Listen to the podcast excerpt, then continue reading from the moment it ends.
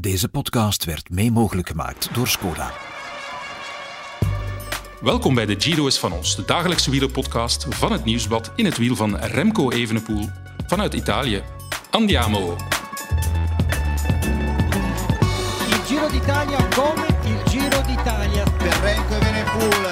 Renko Evenepoel è campione del mondo. Roglic e Remco Evenepoel a vincere al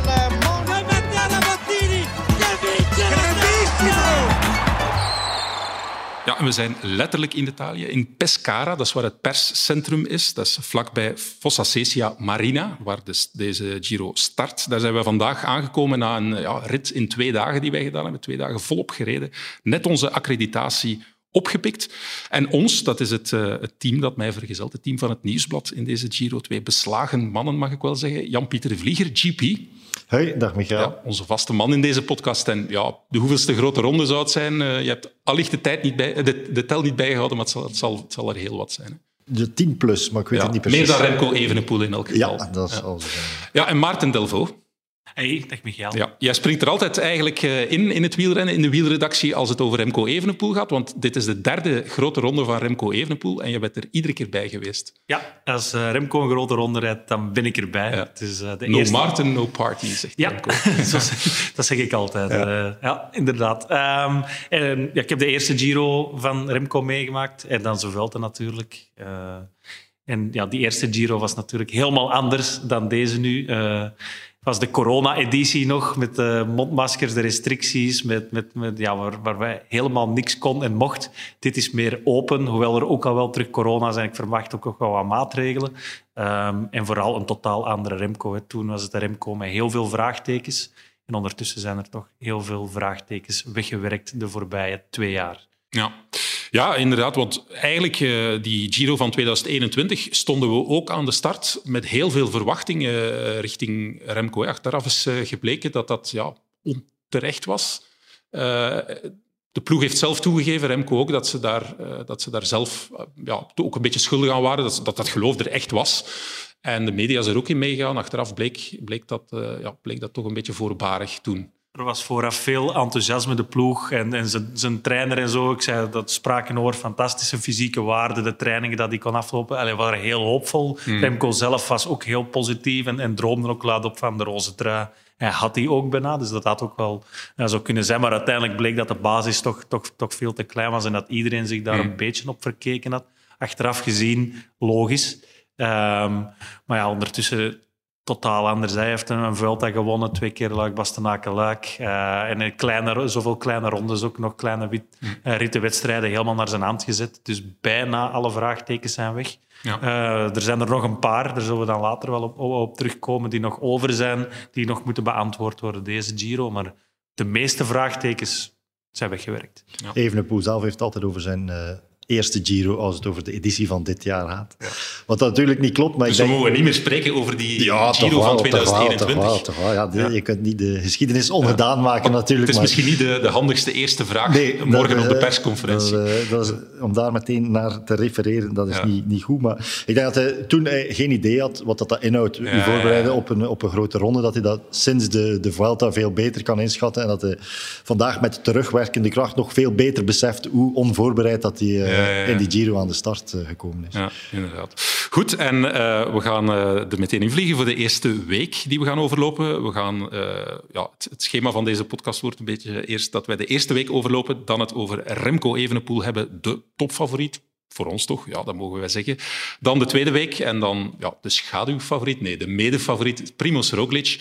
En dan de derde week, en dan gaan we het over nog enkele andere mooie namen hebben die deze Giro zouden kunnen kleuren in het roze of een andere kleur. Goed, de eerste week eh, die tellen wij vanaf zaterdag 6 mei tot en met zondag 14 mei, want daarna is de eerste rustdag. En wat opvalt als je dat eh, tot aan de eerste rustdag neemt, dat is dat er dan twee tijdritten al gereden zullen zijn. De openingstijdrit van 19,6 kilometer. Vrij veel voor een eh, openingstijdrit. En dan de tweede tijdrit, dat is een negende etappe eh, van 35 kilometer. Dat is zeker heel veel. En uh, op het einde komt er ook nog één. En dan zitten we in deze Giro samen aan meer dan 73 kilometer tijdrijden. En dat is een record sinds 2013. Van toen is het geleden dat er meer tijdritkilometers waren. Zeer opmerkelijk, want vorig jaar waren er maar 26,6 uh, tijdritkilometers. Toen ook, ja, sinds heel lang geleden, dat dat zo weinig was. Het wordt gezien als de grote verleidingsdans voor Evenepoel, die vele tijdritkilometers. Dat, dat gaat hem niet slecht uitkomen, om het zacht uit te drukken, toch? Uh, nee, zeker niet. Uh, ik, zoals daarnet zei, meer dan tien grote rondes gedaan en nog nooit meegemaakt dat er drie individuele tijdritten waren. In uh, 2013 in de Giro was ik er niet bij. Ja. Maar uh, ja, het is echt uh, opvallend dat de organisatie dat, die hand zo nadrukkelijk uitreikt. Maar ik vind ook wel dat je kunt twee vragen stellen. Uh, is het een gegeven dat Evenepoel een van die twee tijdritten in de eerste week gaat winnen? Hmm. Nee, want er is Ghana. Ja. En is het een gegeven dat hij heel veel tijd gaat nemen op Roglic? Of dat hij zelfs sowieso tijd gaat nemen op Roglic in die tijdrit? Waarschijnlijk ja, maar moet, moet ook niet uh, van een wolk vallen als dat, uh, als dat toch niet zo blijkt te zijn. Maar Roglic is natuurlijk is Olympisch kampioen tijdrijden. Dus ja, het is ook een, ook een specialist. Ja. ja, Maarten, jij was erbij in die Vuelta toen Remco in Alicante was het, geloof ik. Ja, ja correct. Ja. Roglic op, op ongeveer ja, drie kwart minuut reed. Uh, ja. Dat was zeer indrukwekkend. Was ook, want dat mogen we ook zeggen, die eerste uh, tijdrit en dan de negende rit, die tweede tijdrit, dat zijn echt volledig vlakke tijdritten. Ja. De negende is zelfs op een paar tiental meter uh, dalend, zelfs, als je het zou zien. Dat doet denken aan die tijdrit. Ja, vooral die, die tweede tijdrit is vergelijkbaar... Um de tweede tijdrit van de Giro is vergelijkbaar met die van de Giro, met die van de Vuelta vorig jaar. Dus die van de Giro is nog iets langer.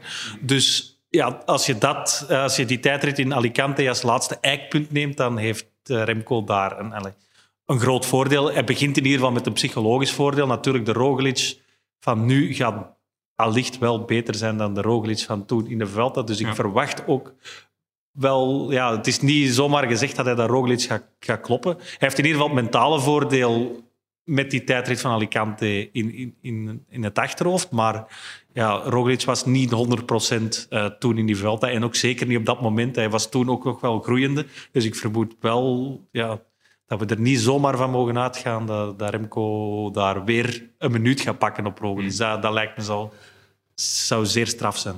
Ik had uh, twee weken geleden een interview met Roglic toen hij nog uh, boven op de, op de tijdenvulkaan zat. En het is niet simpel om Roglic te interviewen. Het is uh, iemand van weinig woorden. En een van de dingen die ik wilde weten was, hoe ga je nu naar die tijdrit? Is dat echt met de mindset van, ik probeer de schade te beperken? Of zeg je van, nee, ik probeer even een poel te kloppen?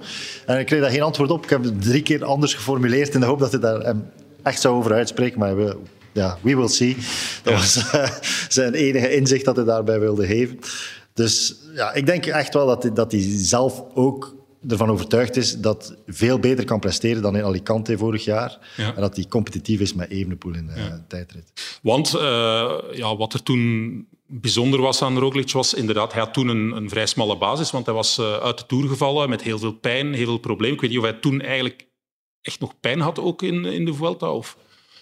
Hij had in ieder geval een uh, probleem aan zijn schouder nog ja, altijd. Ja. Die schouder bij valpartijen ging die heel vaak ja. uit de kom. Daar is hij dan uh, in oktober aan geopereerd. En dat heeft dan wel een beetje uh, ja, heel veel zorgen van hem weggenomen. Want dat was iets dat hij mee worstelde. Ja, dat was een soort constante schrik ook waarin hij reed. En nu zit dat gewricht weer juist in elkaar en is dat gevaar er niet meer. En ik denk, ik had een indruk, want daar sprak hij dan wel met vrij veel zinnen over. Dus dat was wel iets dat, dat hem nou daar aan het. Daar kon je weinig uit leren? Of, of, ja. Nee, nee, ik wilde, ik, ik wil bedoelen dat hij, dat, uh, dat dat een authentiek gevoel was bij hem van opluchting dat dat, uh, ah, ja, dat, dat probleem verholpen was. Ja. ja. En dan denk ik ook, ja, hij had zich toen natuurlijk heel goed voorbereid op de Tour de France, maar die voorbereiding op de Vuelta was uh, fysiek waarschijnlijk niet top, maar misschien ook veel minder op de tijdritfiets gezeten, terwijl Remco toen wel de perfecte voorbereiding gehad heeft. En nu hebben ze beide perfecte voorbereiding gehad. Hè. Blijkbaar voor Catalonië heeft hij nog niet veel op de tijdritfiets gezeten, Roglic dan, hè, maar nu intussen wel.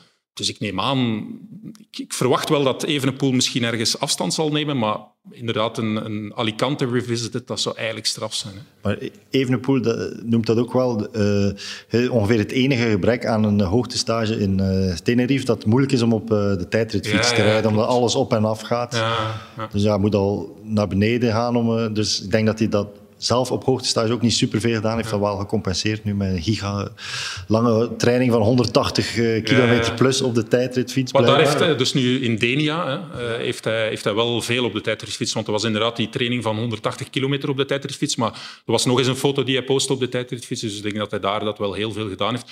Blijkbaar heeft hij ook eh, aan Dirk de Wolf, de grote kenner van Tenerife, gevraagd of daar een, een stukje was. En blijkbaar moeten ze toch een helling gevonden hebben met relatief beperkte hellingsgraad waar hij op de tijdritfiets heeft kunnen oefenen. Maar inderdaad, ideaal is dat wel niet. Hè. Dus, maar ik denk inderdaad dat eh, verschillen... En ja, gaat, hij, gaat hij daarmee doen voor de, de zege? Of denk je dat toch in die... eh, zeker en vast in die eerste tijdrit dat een aantal ja, echte specialisten, proloogspecialisten, Ghana of zo, dat die daar... Het is eh, geen proloog, hè. het is Nee, wel wat, Lang genoeg, ja. van openingstijdritten, Ja. zal ik Ja. maar zeggen. ja. Ja, het is zelfs zeer lang hè, voor een openingstijdrit. Ja.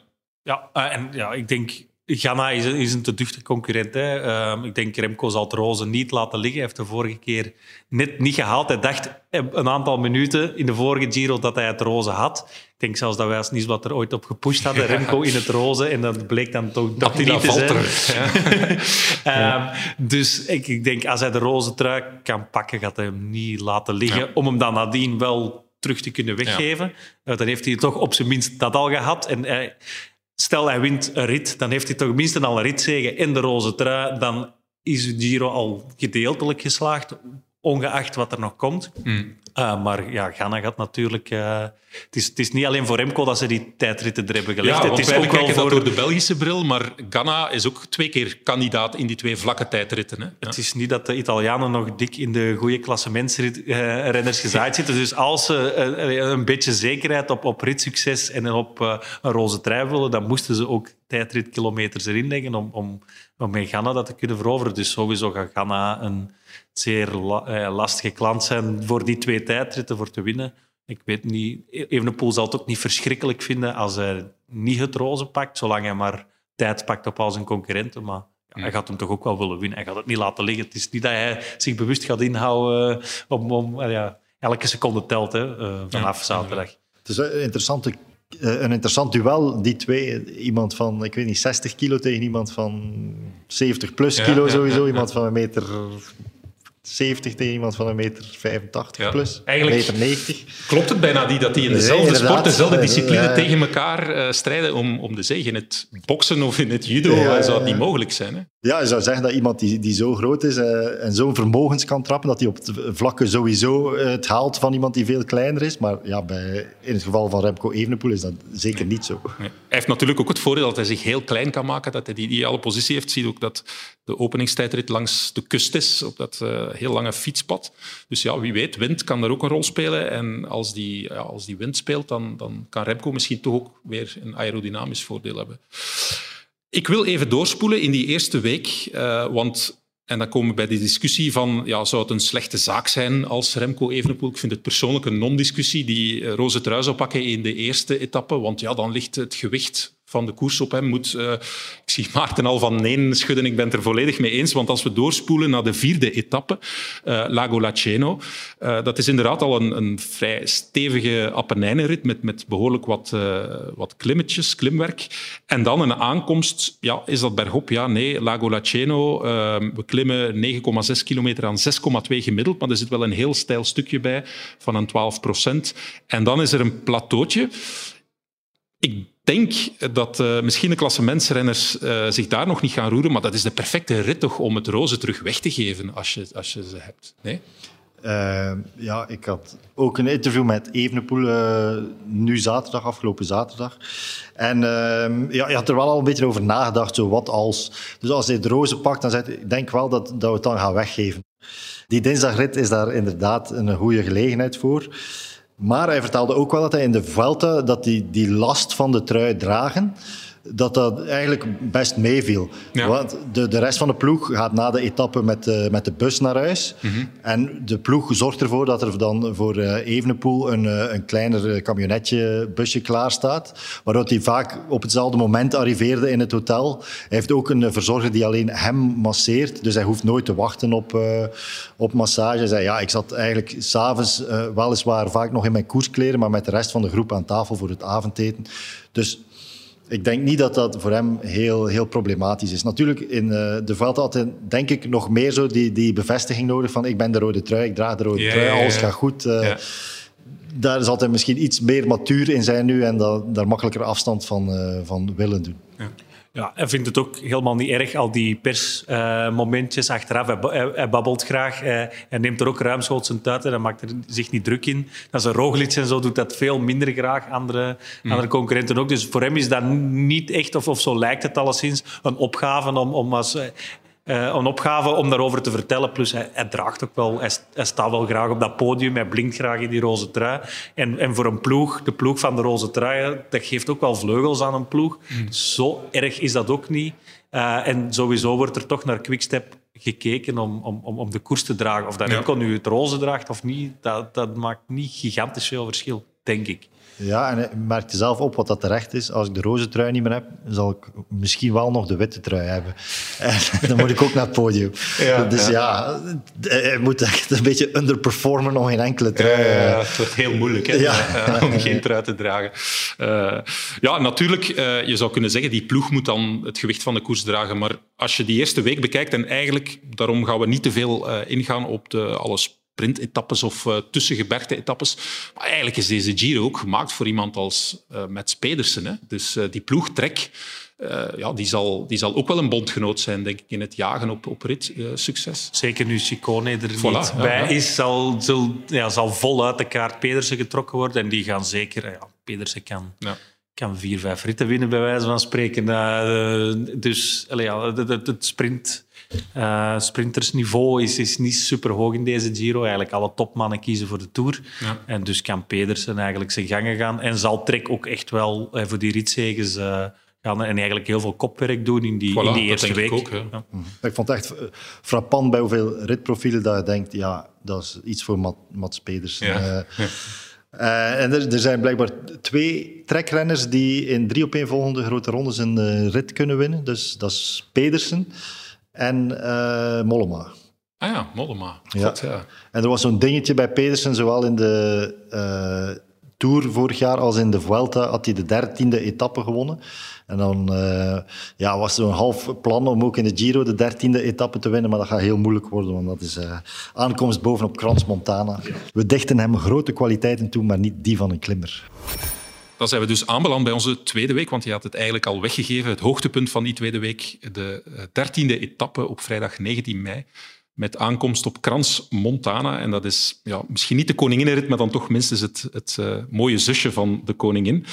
Uh, er is eerst klimmen naar de Col du Grand Saint-Bernard. We zitten dan uh, in Zwitserland, 2469 meter hoog. En dat is het dak van de Giro.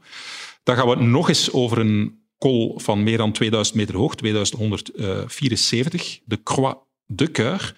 En dan aankomst bovenop Crans Montana, 1456 uh, meter, maar dus een aankomst uh, bergop. Wat opvalt aan die uh, etappe is dat eigenlijk de voorlaatste uh, col, dat die eigenlijk zwaarder is dan de Crans Montana. En tussen de voorlaatste col, de Croix de Coeur en de Crans Montana, zit nog 25 kilometer vlak. Dan denk je onmiddellijk toch aan een, soort van ploegenspel. Hè? Van een renner vooruitsturen en dan op die, die zwaarste col, de voorlaatste, daar eigenlijk al aanvallen en dan de vooruitgestuurde renner daar proberen bij aan te pikken. Is dat een scenario dat we mogen verwachten? Dat iedereen, de grote ploegen, gaan proberen renners vooruit te sturen? Of, ja. Uh, Met de ploegen die er zijn, kan, kan Soudal Quickstep dat? Kan uh, de, deze ploeg van Jumbo, hè, want ze zijn serieus onthoofd. Kunnen zij dat? Zullen zij dat doen? Of, of denk je dat we meer een klassieke strijd gaan krijgen van de twee kopmannen die wachten tot de slotklim? Er zijn er meer. Hè. Ik, denk, uh, nee, ik denk niet dat ze gaan wachten op de slotklim. Ja, zeker op die tweede call een ploeg de, de boel in brand steken, maar je hebt nog sterker ploeg. Je hebt die Neos, ja, die, die, die vier, vijf man ja. de, op dat moment de, de, al, al uh, ja, die, die de boel in brand kunnen steken. Je hebt, je hebt, je hebt Bora die, uh, die dat ook wel kunnen. Dus ik vermoed ja. wel dat wie ook, er gaat een ploeg de boel in brand steken ja. op die tweede call. Uh, wie dat, dat gaat zijn, is nog een beetje onduidelijk. Maar er zijn veel kandidaten. zal ook heel veel afhangen uh, van wie op, waar op dat moment staat. En, en, waar dat de pionnen op het schaakbord op, de, op, op, dat moment staan. Wie wil controleren en wie wil absoluut niet controleren en chaos maken. Maar dat is echt wel een rit om chaos te maken. Absoluut. Het is gigantisch veel hoogtemeters. Zeker.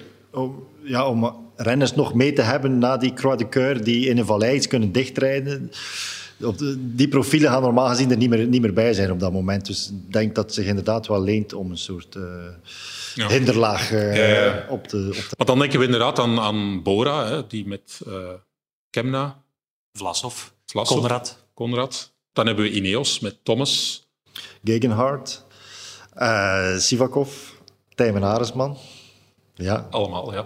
ja die, dat zijn misschien de ploegen die als uh, echt deze hele Giro telkens gaan wachten op het man-tegen-man gevecht, dat ze gaan tekortkomen tegen Evenepoel en Roglic. Dus ja, als ze het hier niet doen, dan, dan gaan ze maar voor het podium, denk ik. Hè? Niet voor de eindzege. Ze durven en ze kunnen het ook. Hè. Ze hebben het Pora Haasgroen, uh, ik herinner mij nog, nog de, de, Giro van vorig jaar, heeft zo een aantal keer de boel op stelte gezet. Uh, Ineos durft dat denk ik ook wel met, met, met die pionnen die ze nu hebben moeten ze, ja. denk ik. Dus uh, ja, en waarom dus misschien een heel wilde gok, maar waarom Evenepoel daar niet aanvallen en dan rijdt rij, rij het gat maar dicht in de vallei op Evenepoel. Uh, uh, dus, dus, dat kan ook. Hè, dat, uh, waarom Remco niet zelf, als, als hij ziet dat Roglic een slechte dag heeft, of uh, andere concurrenten op dat moment. Waarom ja, als het één man in zijn eentje die 25 kilometer zou kunnen overbruggen, dan is het wel Remco Evenepoel. Dat, mag, dat zou wel heel straf zijn. Dan mogen er nog vier ploegmaats in de vallei hebben. Als Remco zijn dag heeft, dan, dan kom ik een seconde dichter. Hè. Ja, het zou heel, heel, heel straf zijn. Wat nog opmerkelijk is, ja, twee keer gaan ze boven de 2000 meter hoogte op die twee kools. Er is ooit een verhaal geweest van de hoogte en Remco. Ja. Dat is geen geslaagd huwelijk. Sinds de Vuelta zeggen we, ja, dat, is, dat heeft hij weggespeeld. Is dat zo? Of zou dat toch wel weer dat spook kunnen opdoemen? Ja, nee, in de, in de Vuelta heeft hij daar wel komaf mee gemaakt, uh, wat mij betreft. Ik denk dat het vooral iets was uit de, uit de ronde van Zwitserland. En Evenepoel zei toen ook op een bepaald moment van ja, ik ben nog nooit boven 2000 geweest, terwijl hij dat wel al heel vaak gedaan had in zijn carrière eigenlijk. En niet altijd slecht gepresteerd had zelfs. Dus nee, ik denk niet dat dat iets is waar we dan nu per se een zwakke plek van moeten maken. En dan nog in die tweede week hebben we op zondag 21 mei uh, aankomst in Bergamo. Etappe van 195 kilometer met aankomst in Bergamo. En wie Bergamo zegt, die zegt uiteraard de Ronde van Lombardije. Lombardije, ja. ja. voilà. ik, dacht even, dat ik dacht een persoon zo. Nee, ah, oké, okay, excuseer. Ja, ik dacht, uh, dacht van ja, ben eventjes aan het dagdromen al uh, van het roze van Remco in het roze aan het dromen. Nee, het is een mini-ronde van Lombardije, wordt gezegd. Maar wat mij toch vooral opvalt, is dat het vooral een mini-ronde van Lombardije is. Ik verwacht hier eerlijk gezegd toch niet grote verschillen tussen de klassementsrenners, toch? Het is zo'n etappe waarvan men zegt van je kan er de Giro niet winnen, maar ik kan hem er wel verliezen. Een beetje een linker etappe. En ook wat we gezien hebben in de voorbije grote rondes, bijna altijd is de ritten waarin je het minste verwacht, dat er vaak het meest gebeurt. Dus het is zo'n rit waar, waar, waar wel een spektakel zou kunnen zijn, kan evengoed helemaal niks gebeuren. Ja. Maar ik zou ja, toch voorzichtig zijn uh, in die rit. Dat, dat parcours is zeer verraderlijk. Ja. ja. Ja, 3600 hoogtemeters, dat is echt wel een mini Lombardij, ook, ook wel maar 195 kilometer. Mm -hmm. Maar ja, vorig jaar dachten we in de Vuelta dat, ook dat er in de rit naar uh, Tomares niks zou gebeuren. En toen uh, viel plots Roglic aan in de laatste kilometers en viel uh, Roglic dan ook nog in de sprint. Dus dat was een etappe die dan helemaal de Vuelta veranderde. Ja. Dus ja, het kan in elke, in elke etappe gebeuren. We gingen het in het tweede gedeelte nog wat, we hebben het er al over gehad, maar over Primoz Roglic hebben. Laten we het over zijn ploeg eens hebben, want ja, met de ploeg die zij aanvankelijk voor ogen hadden in deze Giro, er zijn drie afvallers uiteindelijk. Dus eerst Wilco Kelderman, heel belangrijke man, want dat was eigenlijk ook iemand die de Giro had kunnen winnen en uh, ja, die je vooruit kan sturen en die Evenepoel niet zomaar kan laten rijden. Die is vervangen door Sepp Koes, heel goede klimmer, maar niet iemand die, die vooruitgestuurd kan worden en waar uh, Evenepoel zich zorgen had moeten over maken. Dus dat is al een serieuze aderlating. En dan nu ja, ter elfde uren komt het nieuws dat nog twee renners met COVID uh, oud zijn. En dat zijn Maarten. Vos en Geesink. Ja, voilà. Goed. Uh, goed de quiz. Ik, ik ben goed voorbereid. ja. Nee, uh, inderdaad, Vos en Geesink. En ja, het grote probleem daarbij is dat dat op het laatste moment uh, gebeurt. En dan moet je natuurlijk renners gaan oproepen die zich daar niet specifiek op voorbereid hebben. Um, ja, en dan, dan zit je wel met een probleem. Uh, ja, dan heb je natuurlijk uh, Van Emden en, en, en, Dennis zijn wel twee routiniers. Uh, wel belangrijk, denk ik, dat je dat mannen hebt waarmee je naar de oorlog kan, dit klappen van de mhm. zweep, die het allemaal al hebben meegemaakt, x aantal keer. Maar ja, dat is toch niet hetzelfde.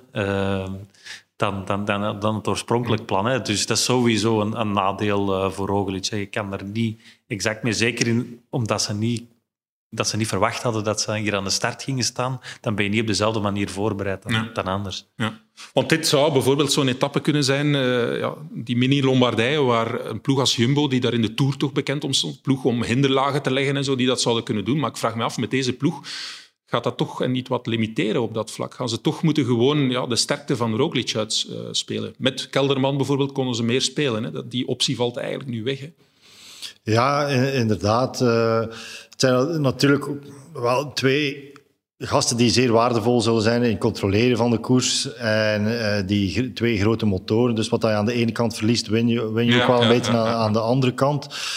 Maar dat het tactisch een andere aanpak eh, meebrengt en dat het allemaal minder frivol zal zijn, dat zou ik wel denken als je, als je die selectie ziet. Ja.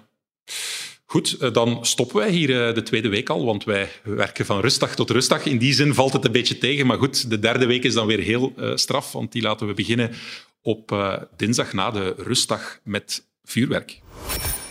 Je gezin is net als een wielerploeg. We moedigen elkaar aan. En we weten dat we met de tips van onze ploegleider we alle kansen hebben om echte kampioenen te worden. Skoda, supporter van de grootste fietsfamilie. Ja, en die derde week, geteld na de tweede rustdag, die begint met eh, vuurwerk op de Monte Bondone. Dat is een aankomst bergop. En vooral die etappe is bijzonder zwaar. Hè. 5200 hoogtemeters, vijf gecategoriseerde klimmen. Ja, dan weet je, zeer zware bergetappe. En ja, iets, sowieso aankomst bergop, iets waar eh, de klassementsmannen zich gaan oproeren. En Roglic bijvoorbeeld, die heeft een straffe statistiek, want eh, dit seizoen was hij nog nooit buiten de top 2 bij aankomsten bergop. Dus ja, ga er maar aan staan, Remco. En er zitten ook heel steile stukken tussen, zie ik hier. Hè. 15 procent, ehm, de slotklim. Ja, eh, en dan eh, het cliché zegt dan eh, na een rustdag dat je niet weet hoe dat je daaruit komt en Ja, zo. ja. Maar dat is ook wel waar, want renners zijn vaak wel zo zenuwachtig na een, na een rustdag en weten ook niet hoe dat ze die rustdag moeten invullen. Dus ja, een zeer, eh, zeer zware dag. Eh, en die, de, de kickstart is van een eh, zeer zware slotweek. Ja. Ja, wat ik ehm, nog zou willen toevoegen, is, is die, die derde week het eigenlijk het enige vraagteken waar ik in het begin nog over had, dat nog over Evenepoel is. De Vuelta die hij won, dat was, zat het, het, het zwaartepunt vooral in week 1 en, week, en vooral week 2. En in week 3 was zeker nog lastig en hij was best nog sterk. Maar dat was, al die hellingen en klimmen waren minder zwaar dan wat er al in die eerste twee weken zich hadden afgespeeld. En hier in deze Giro krijg je het tegenovergestelde. Een on- onwaarschijnlijk loodzware, eh, zelfs naar Giro-normen, zware derde week. Dus het is bijna ongezien wat, wat ze op hun bord krijgen. Het begint dan al inderdaad ehm, met, die, met die eerste etappe na de rustdag. Maar wat volgt is, is blijft eh, loodzwaar. En dus het enige vraagteken is hoe gaat hij om met zo'n ja, eh, bijna onmenselijke derde week. Blijft hij daarin ook overeind? En eh, daar ben ik wel ontzettend benieuwd naar. Ja. ja, want inderdaad, hij heeft, eh, heeft die Vuelta winnend afgerond, maar zijn grote concurrent was daar niet meer in die, die derde week. Laat ons ervan uitgaan dat dat nu wel zo is. En die derde week was ook niet meer zo zwaar. Het was meer de koers controleren en ja, een mas controleren die hij wel onder de knoet had op dat moment. hè. Dus dit is een nieuw gegeven, nieuwe uitdaging, toch een niveautje hoger op dat vlak in principe als, eh, als hij echt nog tegen Roglic moet, moet strijden in deze derde week. hè. Dat mogen we wel zeggen. Ja, dat is volgens mij ja, zo de enige onbekende factor nog. Ehm, zien, zien wat hij- daar kan. Hè. Dat, is, dat is eigenlijk het laatste vraagteken. Dat moeten we wegvinken. Ja. Die etappe eh, met aankomst op de Monte Bondone, dat is misschien ook wel leuk, die, die gaat voor een groot stuk langs het Gardameer. En eh, dat is een anekdote van Evenepoel, dat hij daar blijkbaar met zijn, eh, met zijn vader op vakantie was en zijn eerste koersoutfit ooit gekocht heeft. Dat was een eh tenue van de Italiaanse nationale ploeg met de, de nationale Italiaanse kleuren. Dus de witte broek van Remco in Luik, hij had toen al, toen al een voorkeur voor heel speciale outfits. Voilà. En die heeft hij daar toen gekocht, dat was zijn eerste wieleroutfit ooit, eh, tijdens een mountainbike-vakantie. Voilà, goed, dan eh, spoelen we even door, door die eh, derde week. Zijn we bij de achttiende etappe, donderdag. En dat is eigenlijk de start van een ja, moordend drieluik, mag ik wel zeggen. Hè. En dan is wel een beetje de vraag van, ja, hoe gaat dat werken? Hè? Dus, want we hebben op donderdag 25 mei, de achttiende etappe, een relatief korte bergrit van 161 kilometer met aankomst in Val di Soldo. Dat is een soort van klim, ja, in twee trapjes. Dus je hebt een, een vrij uh, steile, steil gedeelte met 19%, de kooi. En dan gaat het even bergaf en dan naar uh, Val di Zoldo weer een klimmetje. Ik vraag mij af, als je dit hebt en je weet dan dat dat drieluik eraan komt, met vooral de rit daarna, dat is dan de Koninginnenrit, gaat die, die eerste bergrit van die drie ja, niet vooral een beetje wapenstilstand zijn? Of zijn er dan toch weer ploegen die, die ja, durven op de verrassing gooien? Ik herinner mij, Team Sky heeft dat ooit gedaan in de Tour de France, waar er twee zeer zware bergritten eh, op rij waren en dat iedereen dacht het zal die tweede bergrit worden. En zij verrasten eigenlijk door de boel al te laten ontploffen op die eerste. Gaat dit een maat voor niets worden, denk je, deze bergrit, uh? Dat is uh, super moeilijk om dat nu in te schatten. Ja, je weet niet wat, wat, uh, hoe dat algemeen klassement eruit ziet. Als, als ik die achttiende etappe zie, dan denk ik zo dat iemand gevraagd heeft: ontwerp een keer een rit waarin er zoveel mogelijk renners de tijdslimiet niet halen. Dus, ja, ik weet het niet. Maar, misschien zit je naast, maar super kort, wat dat al nefast is voor uh, degenen die tegen de tijdslimiet aan het vechten zijn. Beginnen met een tamelijk stevige, stevige klim. Dus ik denk wie dat er dan nog meedoet, of, of van, sprinters die Rome willen halen, dat dat een zeer, zeer zware dobber gaat worden, die 18e ja. etappe. Ja. Laten we dan vooral doorspoelen naar de 19e etappe. Daar twijfelt eigenlijk niemand aan. Dat is de koninginrit van deze Giro. Um, en dat is met aankomst op Trecime di Lavaredo, een uh, bergetappe van 183 kilometer. En daar hebben we 5300 hoogtemeters, maar die liggen eigenlijk allemaal in de laatste 100 kilometer. Dat is dus eigenlijk gewoon continu klimmen en dalen. Er is geen enkel stukje vlak en ook alweer een aankomst bergop. Ook op hoogte. Die Trecime de Lavaredo ligt op 2304 uh, eh, meter hoogte. Dus ook, ook die uitdaging krijgen ze nog eens uh, um, voorgeschoteld. En wat natuurlijk speciaal is, voor Remco zou het een afspraak met de geschiedenis kunnen zijn, want in 1967 won daar een renner in de regenboogtrui, een Belgische renner. En dat is... Uh, Eddie Merckx. Dan. Eddie Merckx, inderdaad. Uh, de Remco Evenepoel van zijn tijd, wordt wel eens gezegd. Nee, die won daar en legde eigenlijk de basis voor zijn eerste Giro-overwinning. Dus ja, voor de Italianen die nogal een hang hebben aan nostalgie, zou dat een droom zijn. En laat het eerlijk zijn, voor ons misschien ook wel. Ik denk dat die, die oude foto terug gaat bovengevist worden. Ja, Als er een foto van bestaat. Want... Ja, er bestaan zelfs beelden van. Ah, Ik heb daarnet uh, nog een keer op YouTube die beelden uh, bekeken. Het is weliswaar zwart-wit.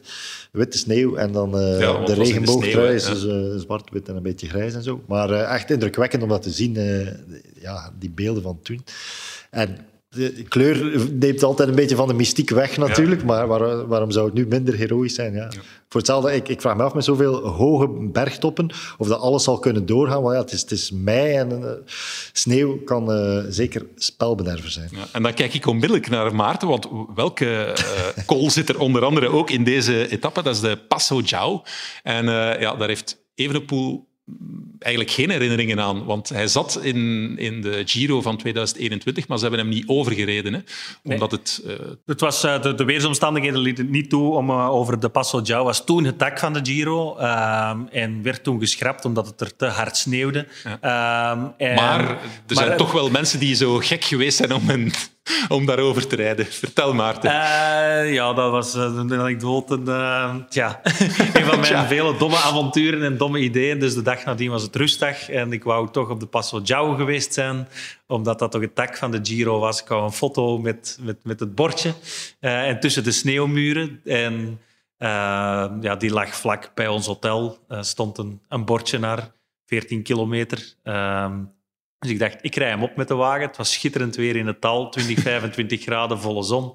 Ik rij hem omhoog en ja, des te hoger ik bij de top kom, des te slechter het weer werd. Ja. Maar ik dacht, eh, op een gegeven moment, het was nog één kilometer tot de top, zeg ik, haal het wel. Het was met de wagen, hè, niet met de fiets.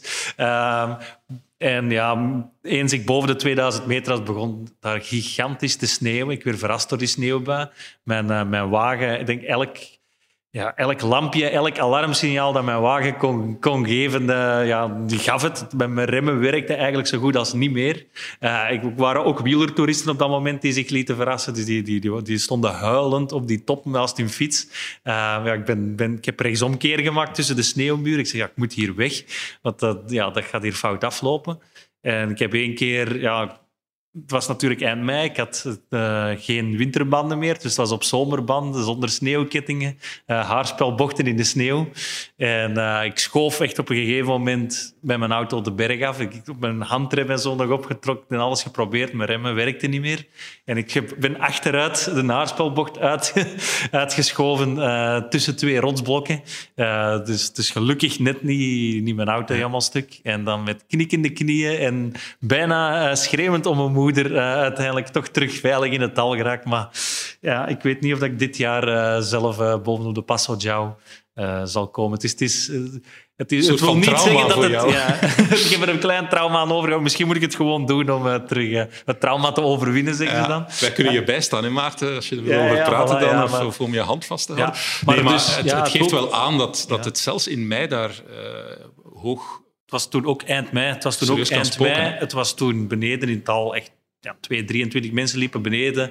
Uh, 2, 23 graden tot 25 graden in een korte broek rond. Mm. En ja, op de Passo sneeuwde het en het lag echt in... in ja, op een paar minuten tijd lag, lag, er, lag er 5, 6 centimeter sneeuw op de baan. Dus, dus dat kan ook gebeuren. Dat kan niet geschrapt worden.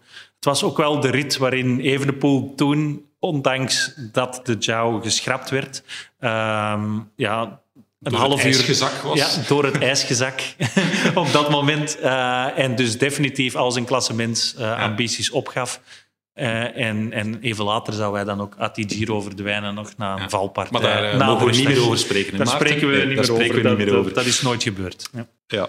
goed, maar het zou inderdaad heel mooi zijn voor uh, Remco om heel veel redenen om bijvoorbeeld in deze etappe de kroon op het werk te zetten. Dat zou echt fantastisch zijn. Goed, gaan we dan over naar de voorlaatste etappe en dat is misschien wel ja, moet ik zeggen, het specialeke, het klapstuk in deze Giro. Want dat is een tijdrit over 18,6 kilometer. En ja, het is een soort van, uh, zoals ze in de Tour uh, La Planche Belfia hadden, hè, waar uh, uiteindelijk de grote omwenteling was, de Tour van 2021 ook. Ja, en het lijkt alsof dat ze dat willen kopiëren hebben, alleen het is een klimtijdrit op steroïden, want het is eerst een hele tijd vlak en dan de laatste 7,3 kilometer is het gewoon één klim met onwaarschijnlijk steile stukken tot maximaal 22 procent. Gemiddeld 12,1 procent, 7,3 kilometer lang. Gemiddeld 12 procent, dat is gewoon een muur. Hè? Dat is een verschrikking. Ik weet niet wie dat, dat bedacht heeft, maar ja. het spektakel zal het geven, maar, maar ja, het, wordt onwaarschijnlijk. Hè? Ja. ja. als je daar uh, slechte benen hebt, dan, dan verlies je de Giro misschien wel. Ja, er zijn uh, ik denk niet dat je in deze Giro snel kan zeggen van uh, het klassement ligt in zijn plooi of zo. Er, er is zoveel dat nog komt en zoveel in die laatste week dat eigenlijk iedereen uh, ja, nog kan, kan een slag krijgen. Ja. en zelfs in de, dus letterlijk in de laatste kilometers van de, van de Giro. Hmm. Wat meestal wel met slottijdritten is, dat je een tendens die je, die je in de Giro ziet, namelijk een, een renner die sterker is, dat die dan ook wel meestal het sterkst voor de dag komt. Hè. Dus in die zin ja, degene die, die op kop staat en zich het sterkst getoond heeft, dat zou toch al moeten lukken dat je daar dan helemaal de Giro verliest. Nee? Het, zou, het zou gek zijn dat diegene die zich de dag eerder in de Koninginnenrit uh, de, de sterkste is, dat die plots een, een complete off-day heeft uh, de volgende dag. Dat, dat gebeurt nog zelden, inderdaad. Ja we hebben ook al zitten speculeren en, en er sijpelen berichten uit over hoe ze dat gaan doen. Want ja, het, het wordt zo stijl, het, het, is ook vrij smal. Het is niet evident om daar met wagens op te rijden, 22 procent. Het zou met onmogelijk. scooters... Het is onmogelijk om er met wagens ja, te rijden. Voor alle duidelijkheid... Uh... Maarten heeft het al geprobeerd. ja, Maarten gaat het misschien proberen. Ja, ik zal het toch eens proberen. Nee, voor alle duidelijkheid, het is eerst de hele tijd... Uh, ja, licht oplopend, maar eigenlijk vlak. Dus dat je rij je sowieso met een tijdritfiets en dan gaat het gewoon stijl omhoog. Dus een fietswissel is daar uh, de boodschap. Hè. Dat er, er wordt letterlijk een, een wisselzone voorzien, ja. aan de voet voorzien. Dus er is letterlijk een, een zone waarin uh, iedereen kan wisselen. En dan gaan ook dus de sportdirecteuren uitstappen uit de wagen en op motors... Uh, dus ja, het is, het het ja, ik, ik, kan het me niet herinneren dat het is gebeurd. Dus, dus het, gaat, het gaan onwaarschijnlijke tafereelen worden. Dan gaan dus, die mensen gaan uitstappen uit die volgwagens, gaan op motor stappen en met een met reservewielen achterop, achter hun rennen rijden. Of zelfs een, een hele fiets, maar dan zo stijl op een motor uh, omhoog met een fiets op de rug. Dat is allemaal niet evident. Hè. Dus ik denk dat wij ja, onwaarschijnlijk Fantastische beelden gaan zijn, denk ja, ik. Het is uh, wel al een keer gebeurd in de Giro van uh, eh, 2008. In de, ook een klimtijdrit naar Kroonplaats. En toen effectief, maar dat ziet er echt ja, potsierlijk uit. Hè? Een eh, volwassen man, man die daar op zo'n kleine motor met ook nog een keer een fiets op zijn rug zit. En ondertussen, want toen was het zo, ik, ik zou mij niet verwonderen dat het nu opnieuw zo is, dat er maar één weg naar beneden is. Dus je hebt ook nog een keer dalende renners die al gedaan hebben. En dat, ja, dat, dat ziet er een soort eh, ja, hobbyclub of zo. Er- er- er- iemand die een, een Guinness Book of Records poging aan het proberen is of zo. Maar dat ziet er niet meer echt professioneel wielrennen uit. Dus ik weet niet of, dat, of dat we dat nu echt fantastisch moeten vinden. Dat, dat- Kunnen er misschien circusmuziek onder zetten? ja, ja, Maar, inderdaad. dus ja. eh, ja, La Planche Belfië hadden we eigenlijk die, die helm van Roglic die zo wat scheef stond. en wat, ja, ja. eh, we vonden dat toen al potsierlijk, maar dit kan mogelijk nog potsierlijker worden. Ook op dat vlak wil de Giro de Tour naar de, de kroon steken. hè. Ik hoop wel vooral dat, er dan geen, dat de Giro daar niet beslist wordt door materiaalpech, want die weg ligt er blijkbaar ook helemaal niet zo goed bij. Pas maar heel, heel pas eh, sneeuwvrij gemaakt. Eh, die, die is wel, vroeger was het, was het pure gravel, nu eh, ligt er schijnbaar wel asfalt, maar geen schitterend asfalt. Ja, stel je maar eens voor dat je de halverwege lek rijdt, dat dan die mechanieker zit te sukkelen met de reservewiel, met die motor of met de reservefiets. Dat, kan, dat kunnen de seconden heel snel oplopen. Ja. Goed, voilà. En dan zou de Giro beslist moeten zijn. En in Rome krijgen we dan hopelijk Remco Evenepoel in het roze. Mag ik nog snel wat namen, eh, andere namen vragen van, van renners van wie jij verwacht dat die deze Giro zouden kunnen kleuren? Ik, eh, We hebben er al één genoemd, denk ik, met Pedersen. Ja. Ja, eh João Almeida. Zeker Ah, ja. niet te onderschatten. Ik heb hem pas ook nog gesproken, een lang interview mee gedaan. Ja, zeker top 5 wat mij betreft. Ehm heeft ook al, is al een keer vierde geweest bij zijn debuut, 15 dagen roze trui. Ehm, was in die Giro met Remco, had eigenlijk ook voor het podium kunnen gaan, maar heeft toen minuten verloren door te wachten op Remco. En is bij de, de vorige Giro, vorig jaar, ehm, stond hij op een vierde plaats, podiumkandidaat. Ehm, maar eh, is toen moeten afstappen met corona, enkele dagen ritten van het einde. Dus ik verwacht eigenlijk... Rijdt ook supergoed. Was de enige die nog een beetje in de buurt kon blijven in de Ronde van Catalonië, in het spoor van eh, Remco en Roglic. Dus ik verwacht eigenlijk van Almeida best veel dat dat... Ja, minstens top 5. En hij wil ook voor het eerst die Giro-ritzegen pakken. Hij werd al vier keer tweede, twee keer derde. Dus ehm, ik verwacht eigenlijk wel dat hij eens een keertje die rit gaat pakken en meedoet voor het podium tot op het einde. GP, jij nog namen? Eh, ja, Jack Hake bijvoorbeeld van eh Bahrein, ook een ploeg met meerdere kopmannen. Die hebben Buitrago, eh Gino Meder en dus ook eh, Caruso. Caruso ook, inderdaad. Eh, Jack Hake en dan Hugh Carty van eh, IF, die eh zeer goede klimmer is. Minder goede tijdrijder natuurlijk. Vooral in de derde week hè, Ja. gaat, gaan- moeten we die kunnen zien. Thibaut Pinot ben ik ook benieuwd naar in zijn laatste... eh, misschien zijn laatste grote ronde, want het is nog niet beslist of hij nog de Tour gaat doen of niet. In zijn laatste seizoen sowieso. Dus ja, dat zijn eh, allemaal namen om naar uit te kijken. Ja. Geraint Thomas ook, ondanks het feit dat hij zo wat een, een trage start daarna neemt, maar die ja, is wel zo vol, vol zelfvertrouwen, weet op zijn 36e zeker wel wat hij doet. Die sowieso, in principe is hij een goede tijdrijder en hij kan wel klimmen ook. Hè. En heeft een goede ploeg. ja, maar wie is daar kopman? Ja, dat is de vraag. Tegenhard kan, het, kan het ook zijn. En, en ja, die, was voor, die liet dit seizoen al de mooiste dingen zien. Thomas Ja. heeft nog niks laten zien, heeft vooral geknecht. Natuurlijk, Thomas kan zich als geen ander op één grote ronde voorbereiden. Maar ja, we weten het niet. En hij heeft eigenlijk ook nog nooit een goede Giro gereden, Thomas. Hij heeft altijd al veel pech gehad. Ja. Hij heeft, is al een paar keer gestart met grote klassementsambities en die nooit kunnen waarmaken. Dus ik weet niet... Ook voor hem is het de eerste Giro, laat voor hem is het de eerste Giro. en ik ben ook zeer benieuwd naar, het, eh, ja, naar, naar Bora en naar eh, Vlasov, onzekere factor. En dan Kemna, die ik ook wel heel hoog inschat. Ehm, dus ja, veel, veel, zeer veel gegadigden voor die top 5. Voilà. Wij kijken uit naar een fantastische Giro die wij samen gaan beleven. We zijn er elke dag, jawel, elke dag, met eh, ja, reacties van hier, met eh, stemmen van hier en eh, interessante reportages. En op de rustdagen zullen wij ook met eh, GP en Maarten terugblikken op de voorbije week. Voilà, dit was het en eh, graag tot heel gauw. Il Giro d'Italia come il Giro d'Italia. Per Renko Evenepoel. Remco Evenepoel è campione del mondo. Roglic